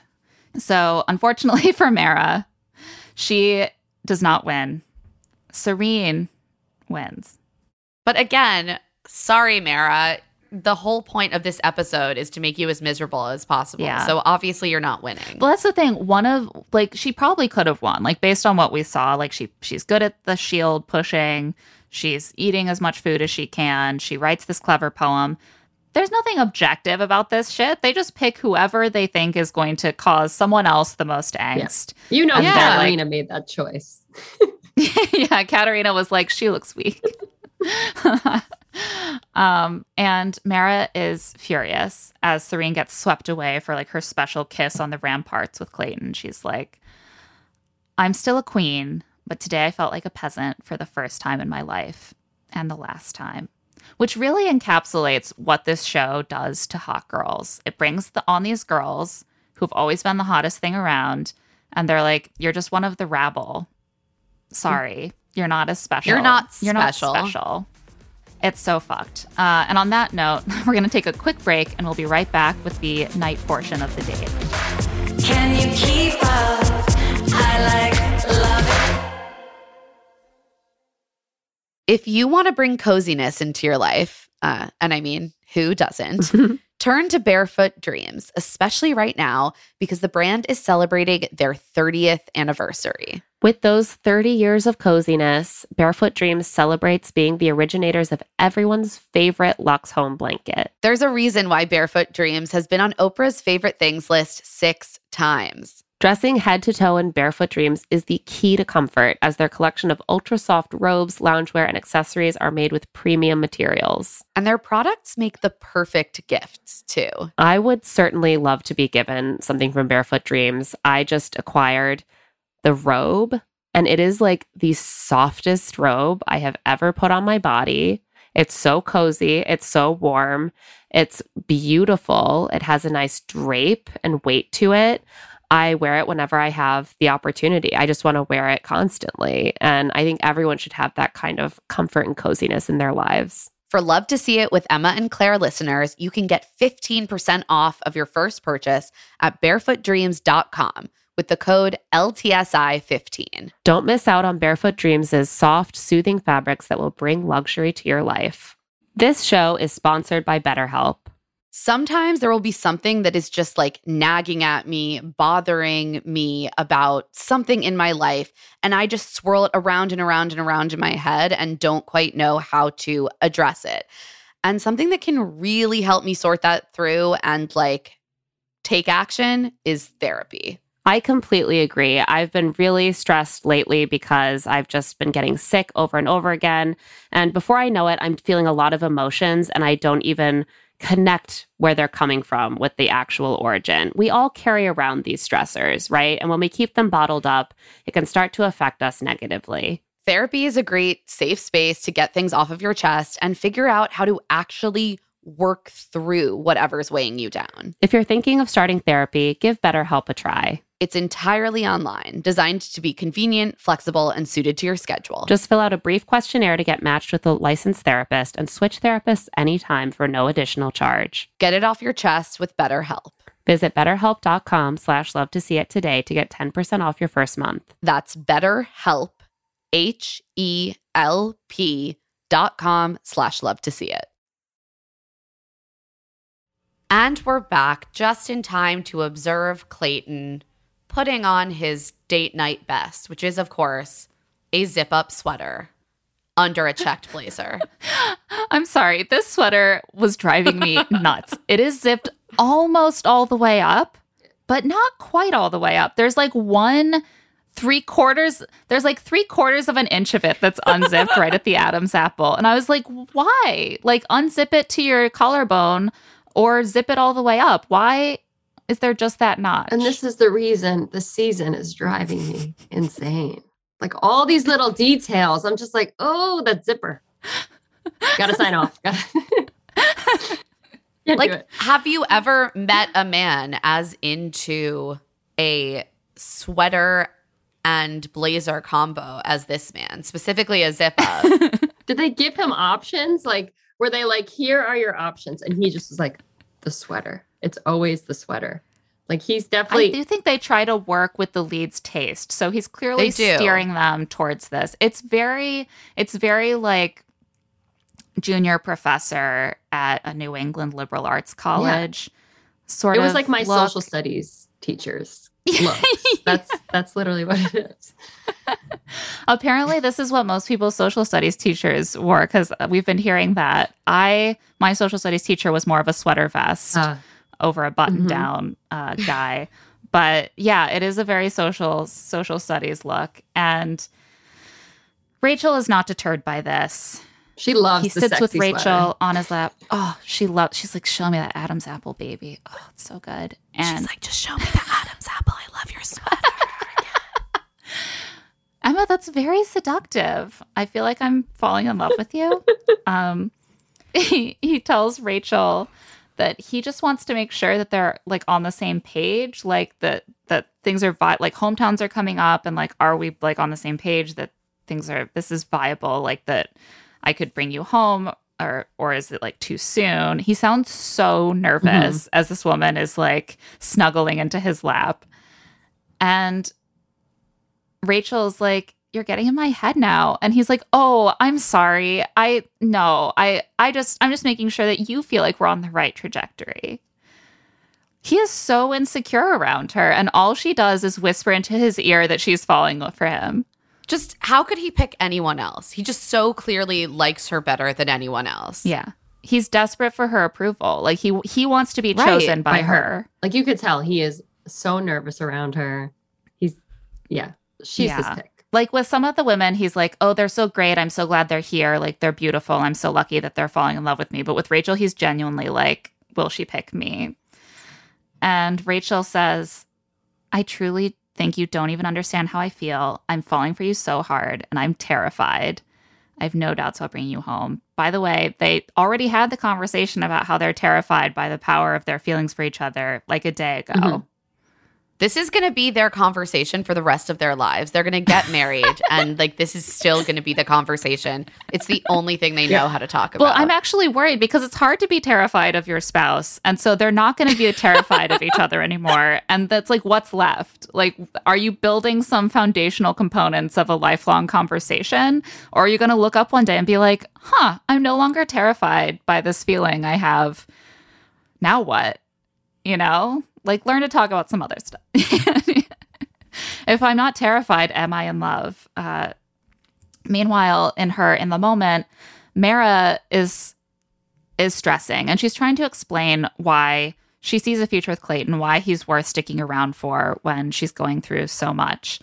And she keeps like going on about like trying to like prove mathematically that like she should be the one getting the attention. She should be the one getting Clayton's ring. And so, you know, not everyone here is of wife material or of wife age or in the mindset to be a wife. He's putting his energy into people who aren't the one, which is something that I suppose she is qualified to choose for him. And she's really working herself up. So by the time that she does sit down with Clayton, she's ready to just unload. And she tells him, Look, look at me. I'm I've been vulnerable. I've been sweet. I've been cute. I've been flirty. I've been like everything that you are looking for. But it's hard to keep putting that in when I'm not getting a one-on-one, you know. It's discouraging. You say you're looking for a wife, but the roses that are given out, the one-on-ones, they don't reflect that. You know, you're giving them to the wrong people. And of course, what Mara is doing is turning this conversation with Clayton into a conversation about the other women that he's dating and whether the women he's really interested in have some issues that he needs to talk to them about. Right. Like this is not going to help her. This is a desperate ploy. It doesn't make him more curious to talk to Mara about her. Mm-hmm. In fact, he now just associates her with like a real bummer of a talk. Yeah. He's like, "Oh no, not more Mara." Yeah. yeah. She's going to tell me the women I want to bang don't Yeah. want to be my wife. And Mara, of course, is like you said, you wanted honesty. I'm just keeping it 100 with you right now. And it, sure, absolutely. But honesty is important while also not being a magical, like, spell that gets you whatever you want. Yeah. Like, it's not necessarily going to make him fall in love with you if you sit down and are like, you have terrible taste in women and you're making some stupid decisions, right or wrong. Um, and so, of course, instead of Clayton being like, you know what, you have been vulnerable and sweet and cute and flirty, and I want to get to know you better because we could be great together. He's like, what is it about the women that I like that makes you think they're not ready for marriage? And Mara says some of them have said so, and for others, it's just their age. Some women have said they can't picture being engaged in two months. And he's like, when did they say that? And she's like, oh, really early on. So I'm like, okay, this is completely irrelevant. she also, you know, says that for others it's just age. So like he brings up Sarah being the youngest one in the house. She's about to have the one-on-one as they know. And she's like, "Yeah. Exactly. Mhm. She is young." And he's like, "Wow, okay, this has been very scary, but I'm going to do my due diligence. I'm going to pay more attention to whether the women that I'm considering proposing to are right for me. You can go. Thank you for your honesty." Also, you can see that Clayton has now conflated all of these statements into one. He's like, okay, so what I heard is that Mara told me that Sarah Mhm. specifically said she has no interest in being engaged, which, like, isn't exactly what happened. But that's, of course, Clayton automatically thinks that. Like, she says Yeah. some of them, it's just Yeah. age. Right. And Sarah would be the the prime person for it to be just age. She is the youngest one. So it's very easy to be like, based on her age, I don't think she's ready. Clearly it was someone else she was thinking of that was like, whoa, it'd be crazy to be engaged after two months, mm-hmm. which it isn't even Which that disturbing It's- of thing That's not say. a crazy thing to say. Just like, wow, that would be weird. Yeah. So Mara thinks for some reason that this will earn her a rose, even though Clayton was clearly just like sort of using her Yeah. as a tip line Mhm. and did not seem any more interested in her after this. So he gives the rose to Rachel. Shocker. And Mara's like, I mean, can you believe he gave it to Rachel? He's like, thank you for really like opening up and opening my eyes and like really showing me something. And what he meant was like, thank you for opening my eyes to how much you think I'm great. Mhm. 'Cause That meant a lot. And back at the hotel, Clayton hears a knock on the door.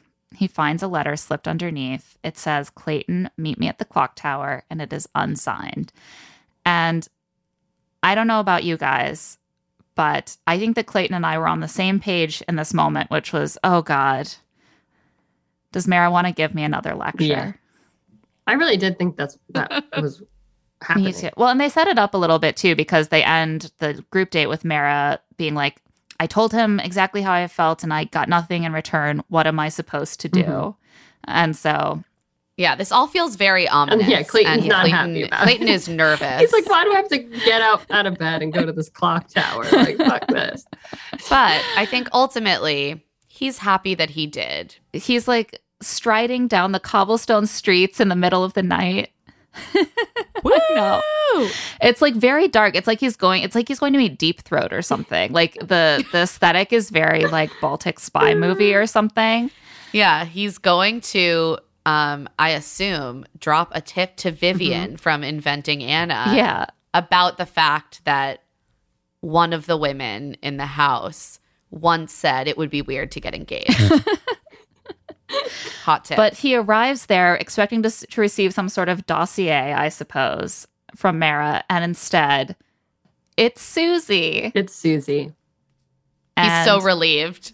he's so happy that he actually like has to walk a quick lap and like allow his emotions to Just like fist re-regulate. pump the air. Like, Let's go! Yeah! How you doing, Suze? Talk to me. Yeah, Suze, what's He's like up? pouring Gatorade over his head. Just so it was like I watched, you know, it's like the Super Bowl and this just meshed together in that moment. Just Oh, basically one one Yeah, product. he was the on- MVP. He's like, I thought they just scored the winning touchdown, but then it got overturned on review. Hell yeah! oh yeah, let's go, Suze. Yeah, breaking the rules. It was just ridiculous. and Susie is also very happy because she's like, I needed to create this special moment with Clayton, and it's working. He's so happy to see me. She takes him up to the top of the clock tower, and she's like, I was so swept off my feet on our first date, but then I've seen you form other connections. And of course, that has made me put up walls, Mhm. as it does. But she is determined to no longer do that and to be more vulnerable. And so she has something to tell him which is that she feels as though she's falling in love with him, which I think I love this formulation. I think this is incredibly accurate to what actually happens on the show, which is that it does feel as though you're falling in love. You're in the most romantic city in Europe, so how could you not fall in love? yeah, maybe it's a feeling that's manufactured by setting and producer manipulation and scarcity of men, but it does feel that And way. And 1 a.m. visits to the clock tower, like it's all Ugh. perfect. I would be in love with anyone that I was slightly interested in who met me at 1 a.m. on a clock Mhm. tower. I mean, come on. especially when you're sleep deprived. Oh, yeah. And Clayton is thrilled. He's like, "Oh my gosh, I can't believe you just said that." And they they make out and he's like, "Now I have the validation that the process works." he truly just speaks in like mashed up bachelor clichés or football clichés like at all times. it is just those two scripts just banging around in his head. This unplanned date is what made me believe in the process. I think he's also just relieved. He's like, one of them is gonna fall in love with me. Yeah. it's, it's gonna be fine. he's like, I can check something off on a different page of my little bachelor workbook now. and back at the hotel, we do see that Mara is still fuming. She's confiding in Gabby about what she said to Clayton. And she says, you know, Sarah's been very confident, but I don't think she's ready for long term. And if Clayton heard me and he sees the big picture, Sarah might not get a rose. Gabby, we don't see much from, but she is just like nodding a lot and being like, yeah.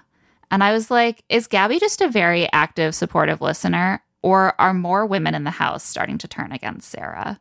It's hard to tell. Remains to be seen at this point. But before we see their date begin, we see Which also, like, does this date happen the next day? Or like the same night? Or or is it all like overnight? like, is she having a 3 a.m. date? it's the editing made it seem like the girls were just sitting around like while Susie was out doing her thing. Like the girls were just sitting around being like, oh, Sarah's going on her date in like a minute. Or she's on her date currently. it must have been a different night because he's wearing a different sweater. They But just Yeah. skipped the whole I think it's day. a different night, but they skipped the whole day. And Sarah didn't get like a day date. Yeah. Like they just like skipped she, the whole that's what day. in I was like, did she not get a day date? It's and it's it's a very weird lead up. or maybe too. she did and they just cut it, which we have known it, them it to has do. happened. But it's a very weird lead up because we just saw Clayton at night in the clock tower Mhm. with Susie. And the next thing And we see is Clayton night. again outside under the cover of darkness having a meeting, an assignation. And this time it's with Jesse Palmer. So again, he's striding down the street for his secretive meeting down the cobblestones. Who looms up out of the darkness? It's it's his identical twin, father Jesse. they shake hands, and Clayton's like, Mara said some things that made me really nervous about Sarah being not ready for marriage. I don't want to make the wrong decision and walk out empty handed. And Jesse is like, Yeah, you know, I was terrified of the same thing at this point in the journey. Um, but you know, you just have to like trust yourself and like follow your heart and it's all going to be okay and you'll break up 3 weeks after the show and then you'll meet a model at a boxing class. Yeah, and it won't none of it will matter. None of it will matter. It'll all fall right into place. Don't even worry about it. It's so bizarre how they keep bringing up how Jesse keeps bringing up his experience on the show as if it will be comforting to Clayton when it was kind of a catastrophe in the sense of finding your wife. Uh, but they're committed to that line for Jesse. He leaves after this brief conversation, and then it's like, Sarah's here. So I guess they just had her waiting around the corner while Jesse was coaching Clayton. She apparently only gets this night date, or it was cut the day date. Clayton has some questions for her. So Jumping right in. Yeah, poor Sarah is like, I'm getting a really romantic second one on one. This is going to deepen our mm-hmm. relationship. And Clayton, in classic Clayton form, just jumps right in and is like, So please defend yourself against this Gossip, yeah. very general allegation. this man keeps being like, You're gonna feel so safe with me. And then he shows up to dates He's and like, "You're an conversations like. With like a hidden machete or something. It was the same like, yeah, same reaction that Genevieve had. Like Sarah was just like a deer in headlights. Like what? Where did this come from? Yeah, she poor Sarah. She she s- sits with him in this lovely lantern lit outdoor space, this courtyard. She toasts to their undeniable momentum and like deepening their bond. And he's like, "Yeah, so I want to find my wife and propose at the end of this. And something was brought to my attention last night that you might not be ready to be engaged at the end. So, like, do you see engagement as a real possibility?" And Sarah looks like she's been slapped in the face. She's so She's shocked. just like, What are you talking about? Yeah, she's like, it's the opposite of what I've said. I She's like, I just said to you, that we have undeniable momentum. So, but momentum to where, you know? And not what she means is momentum, definitely not to an Mm-hmm. engagement. she cries. She's like, I do see a future with you. I want you to know in your gut that I'm honest with you. I would have no reason to ever lie to you or hurt you. And she says, You know, I came because it was you. And after our one on one date, I went back to the house and I said that I really could see myself being engaged to you at the end. And it was crazy because it was after just like such a short time of knowing you. And I just don't know where this would come from. And finally, she stops, and Clayton has patiently let her just like spiral. And he says, I'm sorry. I didn't want you to be upset, but I'm just, you know, confused and scared of losing everything. Which I immediately wrote, Did he bet his savings on this? Like, what is he talking about? Like I don't know.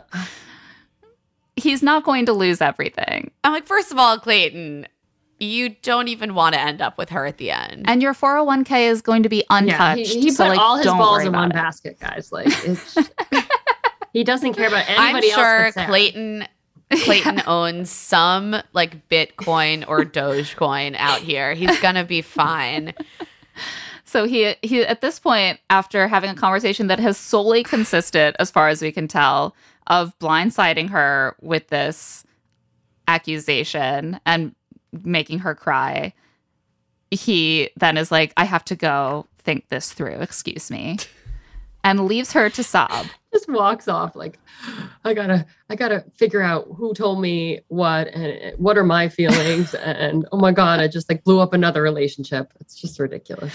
I do understand having space to think, and some people benefit from that in in conflict. I appreciate that but- he does take the time, yes, to like walk away Yes. and like have a second. But then you're leaving like a girl Yeah. like in hysterics. Like you just blew up her her journey thus far.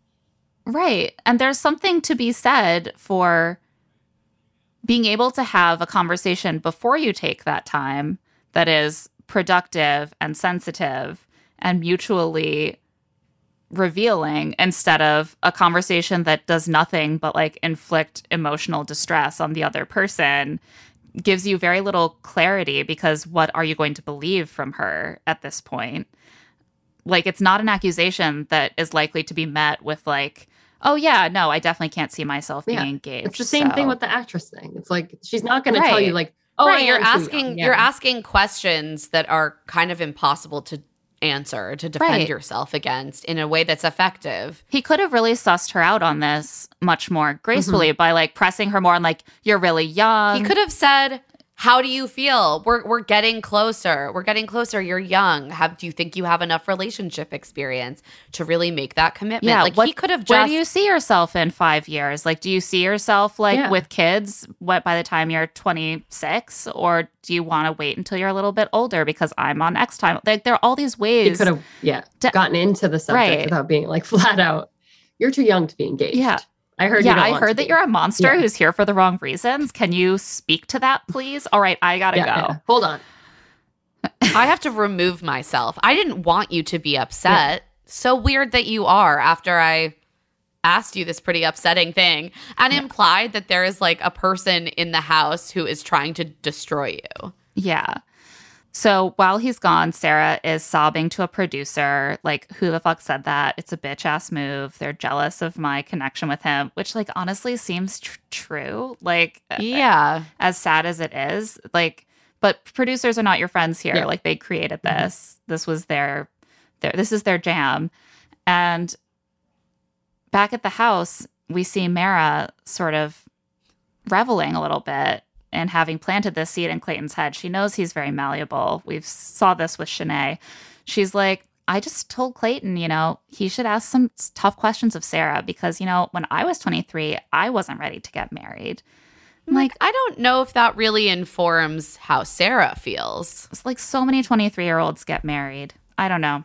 Also, it's about again, like your connect. If, if she is in love with Clayton at the end of this, it's about their connection and whether she wants to be engaged, not just like I'm young and I can be engaged. So, no, Right. Uh, well, that's the thing too, is it's like if Clayton was sure that it was Sarah, they would negotiate that. Mhm. Like that's fundamentally what it's about. And it's not about the who's most ready to get married game, but we always come back to these stupid metrics because they create division in the house and then the show laughs and like rubs its hands together.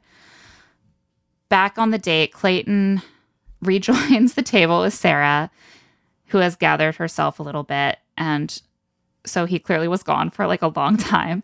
And she says that she's trying not to be angry but she's gone out of her way to make everyone feel loved in the house and not to boast.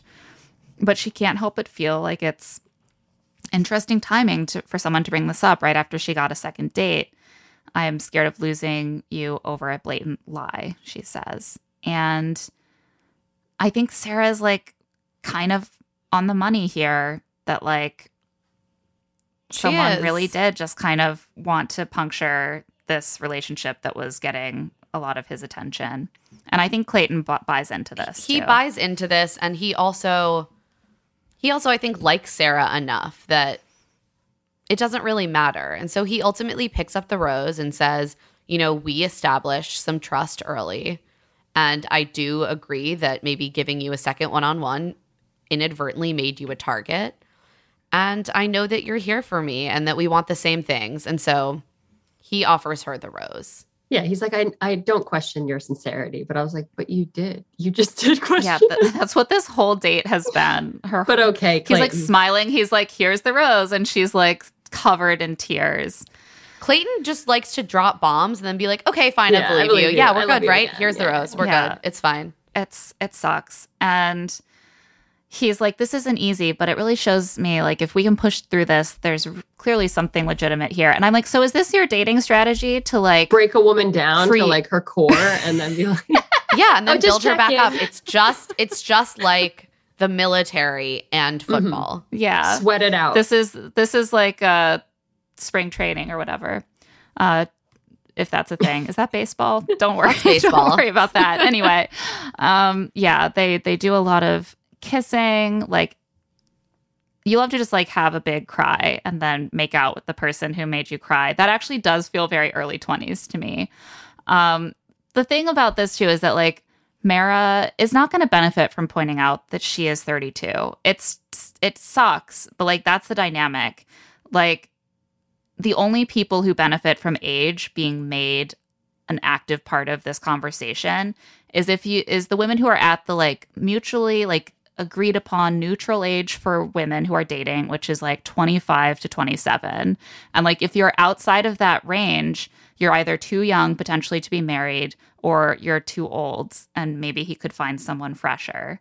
And it sucks. Like to see this play out again and again that like the oldest and the youngest women are baited into these feuds where they like rip each other's throats out and it's then really is. depressing. they're both ultimately deemed to be like the wrong age to be married yeah, one's too old, one's too young. They hate each other. but one is just right Yeah, and yeah. she's a 24 year old um yeah i should have said 24 to 27 i think 24 is weirdly enough deemed much older than 23 Yeah, just by a few months. franchise yeah but it's it's the Every year age. counts for a lot once you get into your 20s. Um, it's because, you know, you're building up to that perfect marriage age, and then very quickly yeah you become, you know, irrelevant. That's the thing. When your marital period is so small, like year over year, there's a lot of movement in your marriageability. Uh, so after this, Sarah heads home with her rose, furious and ready to confront whoever said this about her. She's like, There's an attack on my character. I have to stand up for myself. She's like, it was it was weak. At least try harder. Make it sound more specific so it sounds believable. She's not ready. Good one. Oh. but And right. here's the thing Sarah, Sarah's going to prevail in this Yeah. one. I think she knows who the culprit is as well. But I don't even know if she does know, but I think it's going to be very obvious because Mara hasn't hidden Yeah. it. Yeah. They're going to have a blowout next week, and Mara's going to go home. Oh, you you will just Ugh. like it's the it's the laws of the patriarchy and of sexual attraction and of dating. You're never going to get a guy to propose to you by being like the the young hot woman that you're really interested Mhm. in is younger than me. yeah, I'm better. And so you should pick me instead. Like I just like He's going to be like, oh, good point. I yeah. do want to date a younger woman. Yeah. It's so hard to watch and I hate this show for still still doing this like reliably like almost every season it mm-hmm. never changes. And on that note, we get a nice to be continued and we will pick up next week at the very logical expected point of some of the women having an argument at the hotel, I assume. And then a yeah, a mid episode rose ceremony. Every episode now at this point I start being completely disoriented. I'm like, where are they? Yeah, like how many girls are left? Who is here? Yeah, what what stage are we at? When are hometowns? Like I have no idea. They're all together, but are they at a cocktail party or a group date or drywall are hotel, they at the like, we don't hotel? know. Drywall. Oh, Who can well, say? But we have, I think, reached the halfway point of our journey with Clayton. And for that, we can truly be thankful on this Valentine's Day. Leigh, thank you so much for joining us. It has been a delight as always. I'm so happy to be here on this journey. Uh, you might have to force me to continue to watch Clayton's season, but I, I would never do that to you. you do have to keep watching so that we can always drag you back on. okay, I'll Take do you away I'll from your Just my children.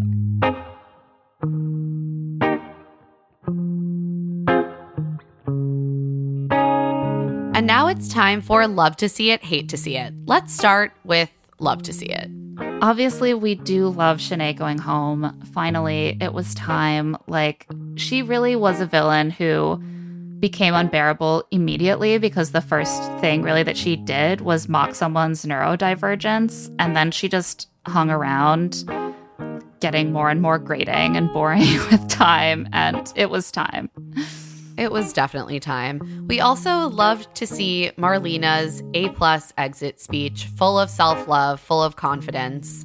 Um, again, she said, I'm disappointed. I'll leave here with my head held high. I'll always believe that there's someone out there for me because I'm the prize. I'll find love when it's my time. And I really believe that. She's going to find a great love, and it's going to be better than whatever she would have had with Clayton. And now it's time for Hate to See It. Uh, this is a, this is not as good of a moment for Marlena. Another herpes joke. I understand she wanted to do the callback, but we should probably not be stigmatizing STDs in 2022. Let's leave that in the past with the 2019 version of normal. We also hated to see Clayton's complete inability to respond to Teddi's personal disclosure about her virginity. This again just speaks to the weird ideas that we have as a culture about what it means to have or to lose your virginity, what that says about a woman, and the way that she might desire any sort of sexual attention. And the idea that Clayton thought that it was appropriate to say that he, quote, couldn't tell really speaks to the culture that he was raised in and how much work it takes to untangle all of that fucked up purity culture teaching. Yeah. Um, I also want to say I hated to see Clayton's manner of investigating tips that he's received, which is always just to blindside someone with a really hostile and unanswerable question that neither gets him the possibility of any clarity nor does it allow the woman to continue to have like a healthy conversation with him or a pleasant date. And I, uh, it's just every time it happens, I'm enraged, and I want better for these women than than his manner of handling these conflicts. We also hated to see Mara just completely unraveling and thus continuing to grasp at the false wifey versus girlfriend material distinction. I get why she's grasping at it, but it's really not a great framework, and it implies that some women, by virtue of their innate goodness, thus deserve to be wives, and that that somehow elevates a woman to be a wife. And none of that is true. And I just hate that that is a framing that keeps being called attention to on this show. Yeah, it's starting to make me wish very much that I weren't a wife. Like, I might have to get divorced if I keep watching this show. Also, hate to see the old lady versus like young hot thing battle that is emerging now that Shanae has been vanquished and there is space for a new bit of drama in the house. Uh, it sucks for people on both sides of it. It sucks for women generally.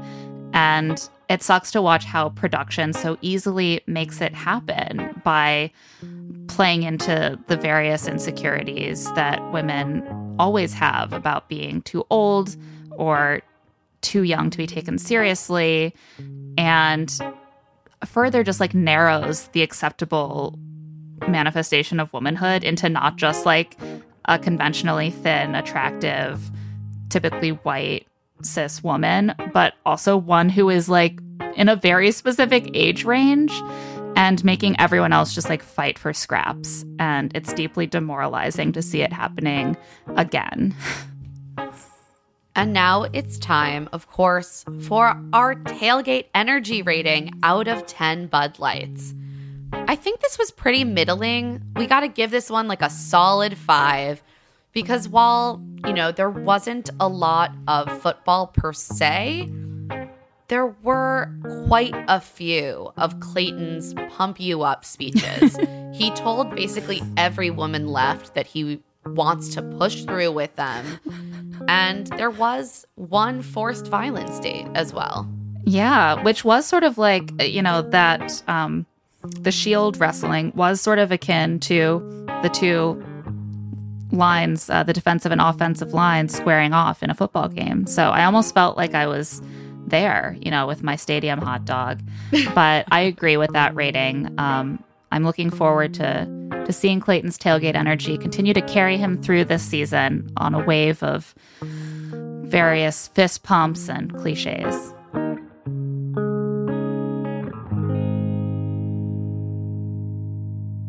And that's it for Love to See It with Emma and Claire. Thanks to our guest, Leigh Blickley. Love to See It is produced by us, Claire Fallon and Emma Gray, and Stitcher.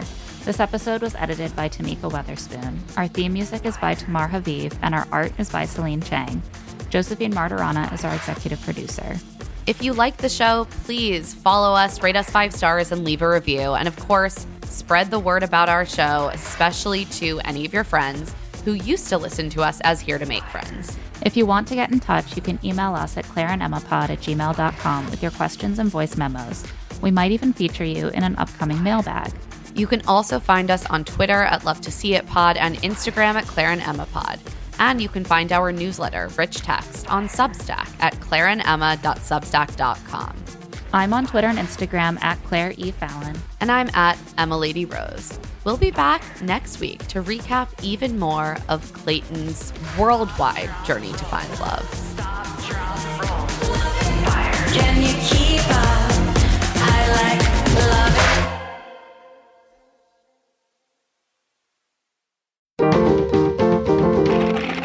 Stitcher. Angie's list is now Angi, and we've heard a lot of theories about why. I thought it was an eco move. Fewer words, less paper. No, it was so you could say it faster. No, it's to be more iconic. Must be a tech thing. But those aren't quite right. It's because now you can compare upfront prices, book a service instantly, and even get your project handled from start to finish. Sounds easy. It is, and it makes us so much more than just a list. Get started at Angi.com. That's A N G I, or download the app today. Why are smart businesses graduating to NetSuite by Oracle? Because NetSuite eliminates the expense of multiple business systems by consolidating your operations together into one. NetSuite is the number one cloud financial system, bringing accounting, financial management, inventory, and HR into one platform and one source of truth. NetSuite reduces IT costs because it lives in the cloud with no hardware required, so you can access it from anywhere. You cut the cost and headaches of maintaining multiple systems because you've got one unified business management suite. Bringing all your major business processes into one platform improves efficiency, slashing manual tasks and errors. Over 37,000 companies have already made the move, so do the math. You'll see how you'll profit with NetSuite too. And now, by popular demand, NetSuite has extended its one of a kind flexible financing program for a few more weeks. Just go to netsuite.com slash podcast 25 for more information. That's netsuite.com slash podcast 25.